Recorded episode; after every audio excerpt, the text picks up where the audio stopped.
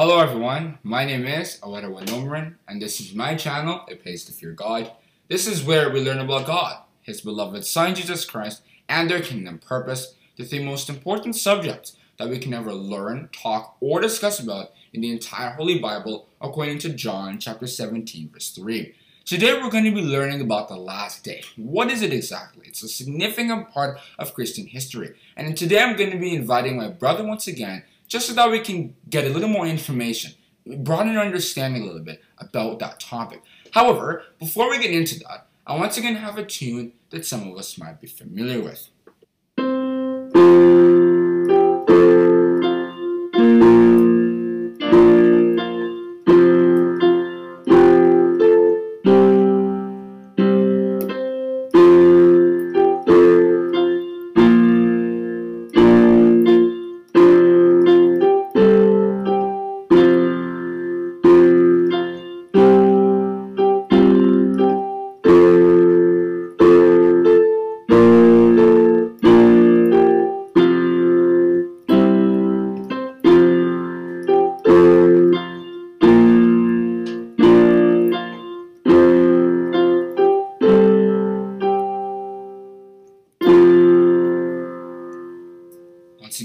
Subject that we're learning about today is capturing the last day, and I will be inviting our brother, or my brother, to talk a little more about it. The last day is the most important period in all of God's creation because it is the time in which God has chosen to set up and fully establish his kingdom. Therefore, as Christians, it is important that we know what the last day is, when it is, or was, or will be, and what it means to us. First, though, it is important for us to realize that the last day is not a period of 24 hours, as shown by Psalms chapter 90 verse 4 and as shown by 2 Peter chapter 3 verse 8, which reads, But beloved, be not ignorant of this one thing, that one day is with the Lord as a thousand years, and a thousand years as one day. The thousand years here isn't literal, of course, because we just don't understand God's time. But rather, it is a uh, it, it is an example to show that God's time is different from our time in that His time is a lot longer than our time, as He lives from everlasting to everlasting, according to Psalms chapter 90, verse 2. What is a very long time for us is a very short time to God.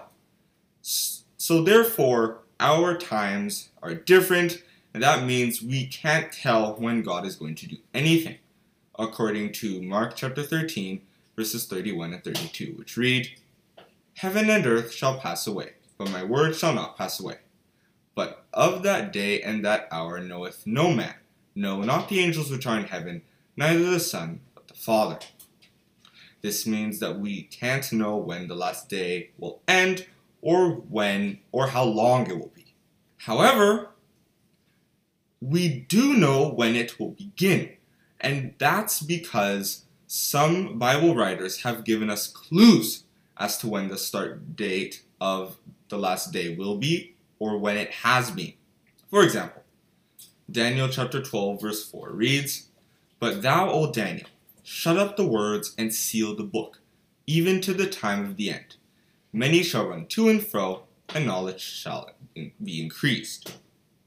Therefore, what kind of time would knowledge be increasing or people would be running to and fro?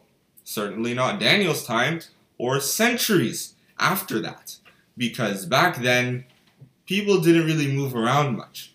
The fastest mode of transport was a donkey, and it could only take you so far so fast. And as for knowledge, most people didn't even know what, what was outside their neighbors. The Israelites didn't know that countries such as China or India existed, and there was little they knew about space or even the kinds of animals that lived in their territory. So we have to skip hundreds of years, skip Jesus' time, skip even the, the Middle Ages because they were all stuck in that same period of limited knowledge and limited travel. So, this takes us into the 18th century, the Industrial Revolution. People started finding better ways to move bicycles, cars, trains. That allowed people to go faster and faster. Then the airplane was invented. So we can travel the world in less than a day today. Again, people running to and fro, millions of people are taking airplanes and flying all over the world fast. And as for knowledge, we've sent rockets into space and satellites into space that can tell us what's in space and what makes up those objects that are in space. We know about what makes animals work and what makes atoms work. The atoms were things that you, you could even describe to someone in Daniel's time, but now we know about them and about all kinds of physics and chemistry and biology. So clearly, it is this time that we're living in that was mentioned in Daniel chapter 12, verse 4. Also, we can look at Matthew chapter 24, because in verses 3 to 8, we have even more clues as to when the last day will be or has been.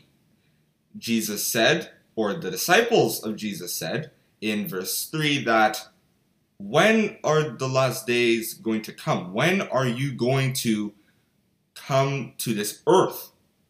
When is your second coming? And Jesus answered them by telling them about the kinds of things that would be coming in the last day. The last day or the last days, it's your choice. The latter day, even, all meaning the same thing. The period that we are now in, as I will further explain. In verse 4 and 5, Jesus said that there would be many prophets coming in teaching lies. And of course, what better time for prophets teaching lies than now? There are millions of churches now, as opposed to before when there was zero. In Jesus' time, it was just the disciples preaching, it wasn't really a church. But now, there are millions of denominations, fully like tight knit groups, all most of them preaching lies because, of course, if a million people are saying different things, then they can't be saying one thing, and the Bible is one thing. So, most of them are teaching lies, and as true Christians, we have to know where to go to. If we want to go to a church, we don't have to, but if we want to go to a church, we should know where to go because because false leaders are teaching lies and deceiving people, according to Isaiah chapter 9, verse 16, which reads, the, this leaders, the leaders of this people cause them to err, and they that are led of them are destroyed. However, it's not just false prophets that are misleading people. It is also organizations like the, U, the, like the UN, which are leading a lot of Christians even to think that Christ shouldn't be listened to, but rather the UN should be listened to. Not just the UN, organizations like it, but the UN is the biggest example because of their promotion of science as opposed to religion. Science to replace religion instead of to live alongside it and to live under religion. They are convincing people to worship them according to Revelation chapter 13, verse 14, and it is working, according to Revelation chapter 13, verse 4. People are saying, Who is like unto the beast? Who can defeat him? The beast is those organizations I was talking about before. People are like, they can't be beaten, even though they couldn't stop conflicts like the Korean War or the Vietnam War, or even several conflicts that are happening in the Middle East. They are powerless in trying to def- to stop those wars, but people still believe that they can create world peace. Those wars, however, are something that Jesus is going to mention in verses 6 and 7. For nation shall rise against nation, and kingdom against kingdom. Wars, rumors of wars. There have always been wars in human history, of course, ever since the war that Abraham was a part of in Genesis chapter 14 but the wars of today are just more deadly. The Korean War and the Vietnam War were unique because other countries that shouldn't be a part of those wars were fighting and they were destroying even more things and countries were ripped apart, especially in Korea's case. There are also still ongoing wars, like the Syrian war, that's been going on for years. No one can stop it. Several other conflicts all over the world. These conflicts are more deadly than ever because, of course, more people, more houses, more destruction. It's just terrible. And I haven't even talked about World Wars 1 and 2. Tens of millions of people died because of a few stupid decisions by world leaders.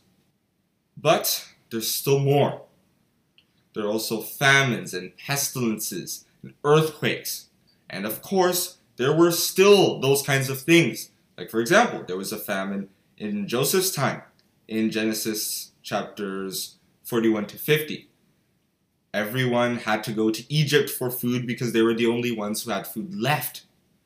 But these but the famines that are in today, today's age, are worse and the earthquakes are worse and the pestilences are worse because they affect more people.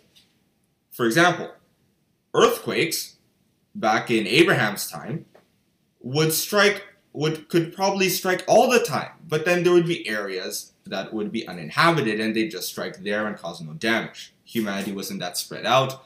So chances were if an earthquake happened in Japan, there would be no people for it to affect. But now people are everywhere. More people are living in areas that are earthquake prone, which means more people can be destroyed by said earthquakes.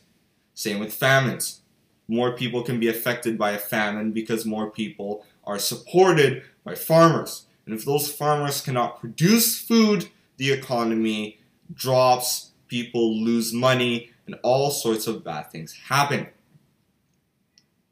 And as for pestilences, well, there's the Spanish flu. That killed tens of millions of people. Right after World War I, had already killed tens of millions of people. And of course, diseases are more rampant now because, again, I've said it again, and I will say it now. More people. There are more people who can get infected. There are more people that diseases can spread to. So, this looks kind of sad, right? But that's not all. Because verse 8 says, all these will be the, the beginning of sorrows. We're not even done suffering. The, the next decades, the next centuries are going to be even worse. But there is still hope, because as verse 14 says, And this gospel of the kingdom shall be preached in all the world for a witness unto all nations, and then shall the end come.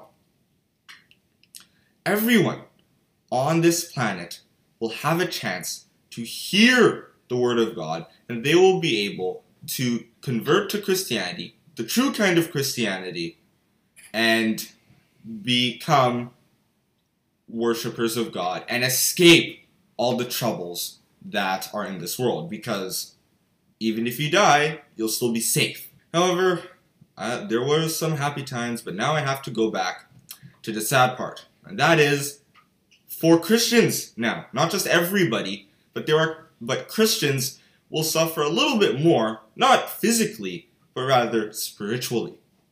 St. Paul in 2 Timothy chapter 3 verses 1 to 5 listed many things that people would be in the last days.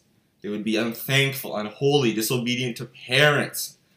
They would be all kinds of things, all kinds of bad things because the world is now accepting that kind of behavior.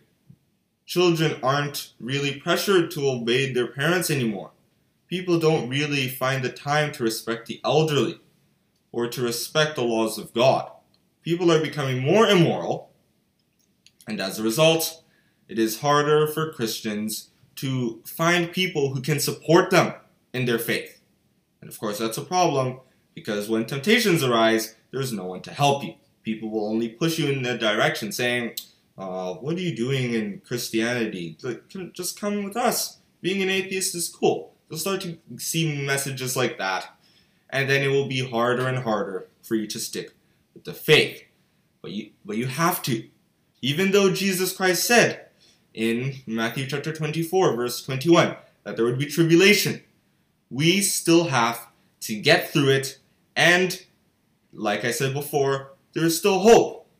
For example, in verses 15 and 16, Jesus said, When ye therefore shall see the abomination of desolation spoken of by Daniel the prophet stand in the holy place, whoso readeth, let him understand. Then let them which be in Judea flee into the mountains. The mountains are not physical, they are spiritually representing faith, our faith in God. Our faith can hide us from all the temptations that will be, that we will be suffering as a result of living in the last days. They will keep us safe. Our faith will keep us safe. Now, all this is spirit all this is physical stuff all the things about the earth, the world becoming worse off, both physically and spiritually. But that is the earth. That is humanity and what is going to be happening to it.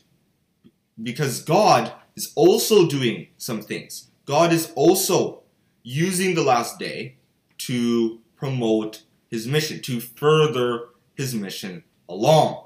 For example, God is using the last day to judge the world, according to Acts chapter 17, verses 30 and 31, which mention a person who is going to help him do that, and that person is Jesus Christ. Jesus Christ is judging the world, but through his word, according to John chapter 12, verse 48.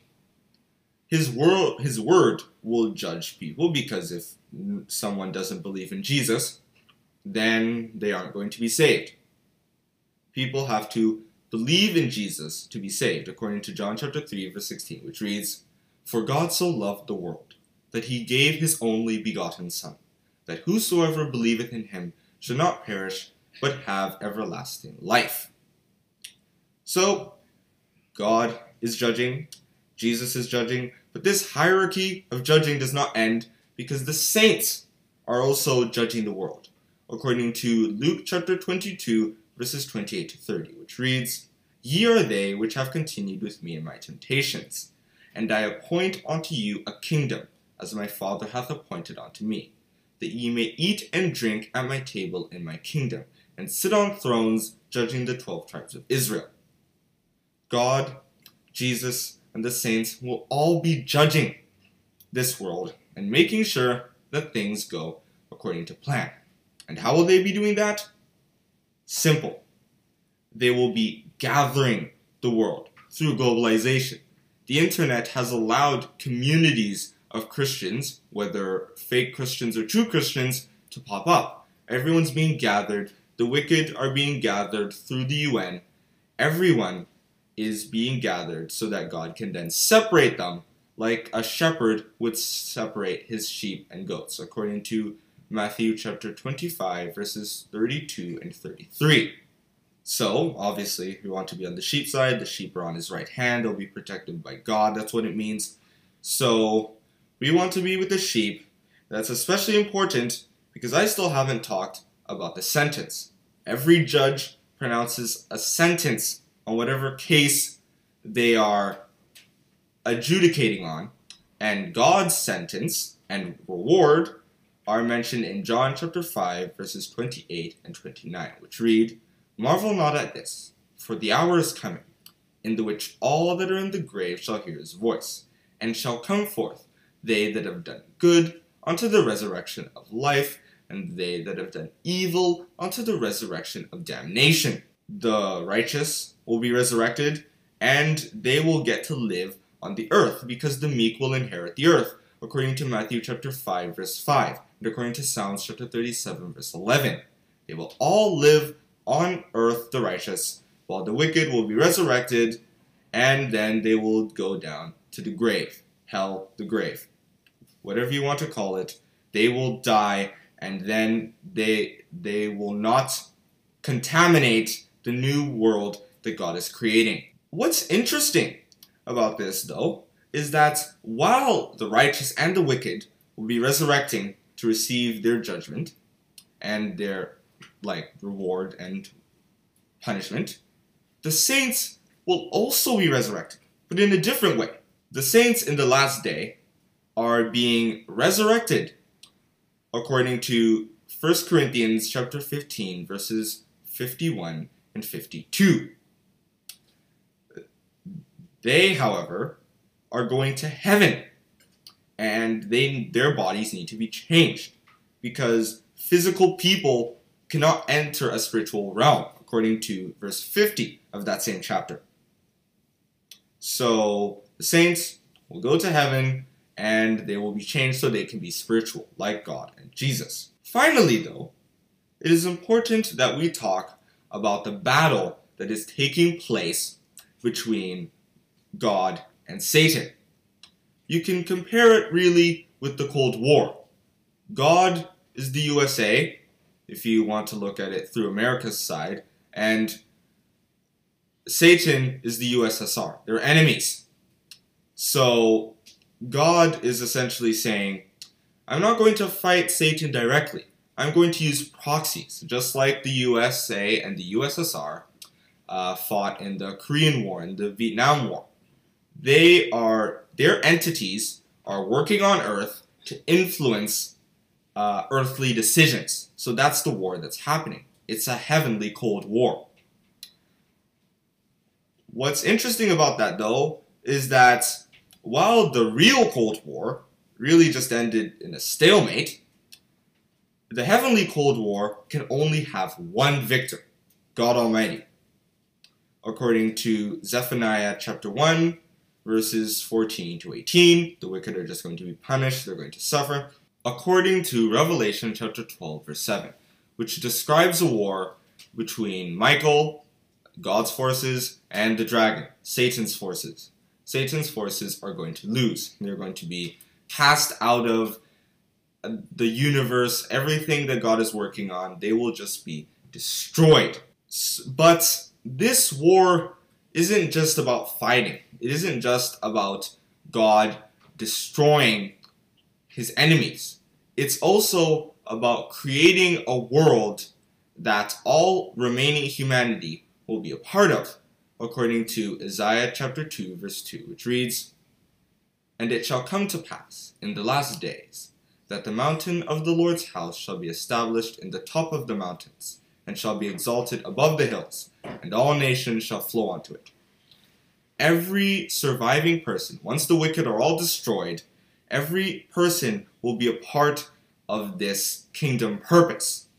And once God has eliminated the wicked and created a perfect world for the righteous people, a new world a new earth, according to Isaiah chapter 65, verse 17, it will be a world with no suffering, no death, and no sorrow, according to Revelation chapter 21, verse 4. In conclusion, the last day is a very significant and yet very dangerous time. So it is important that we know how to get through it. Luckily, we have verses like Mark chapter 13, verses 33 and 2 Peter chapter 4 verse 7 to guide us because they show us that all we need to do to get through this is to watch and pray, stay faithful, and to watch out for temptations. And that is the end of my talk on the last day. Thank you for listening. So, that, my viewers, is simply what the last day is. But I must once again emphasize the physical representation of the war between God's kingdom and Satan's kingdom is not up to 10% of what's actually happening in heaven, which is why we should not be looking at the physical side, the wars, the pestilences, nation rising against nation, but rather how we can do the spiritual battle, fight that spiritual battle, and win it, because that's what matters. For though we walk in the flesh, we do not war after the flesh. For the weapons of our warfare are not carnal, but rather mighty through God to the pulling down of strongholds. And then he went on to say about casting down imaginations and every high thing that exalted itself against the knowledge of God. According to 2 Corinthians chapter 10, from verses 3 to 6, it is very important that we're looking for the best part of these last days. Not anything else that's just physical, but the spiritual part of it, because that is where blessings come from. And to conclude this episode, I once again have a tune that some of us might be familiar with.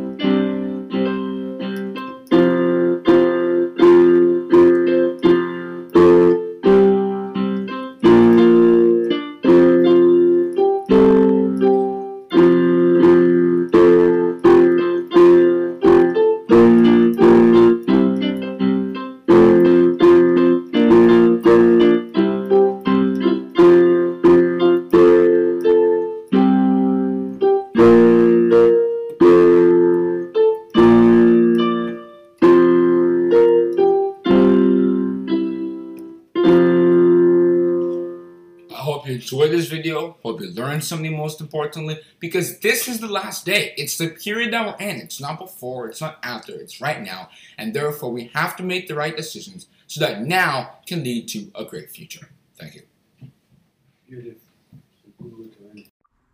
Oh, one more thing.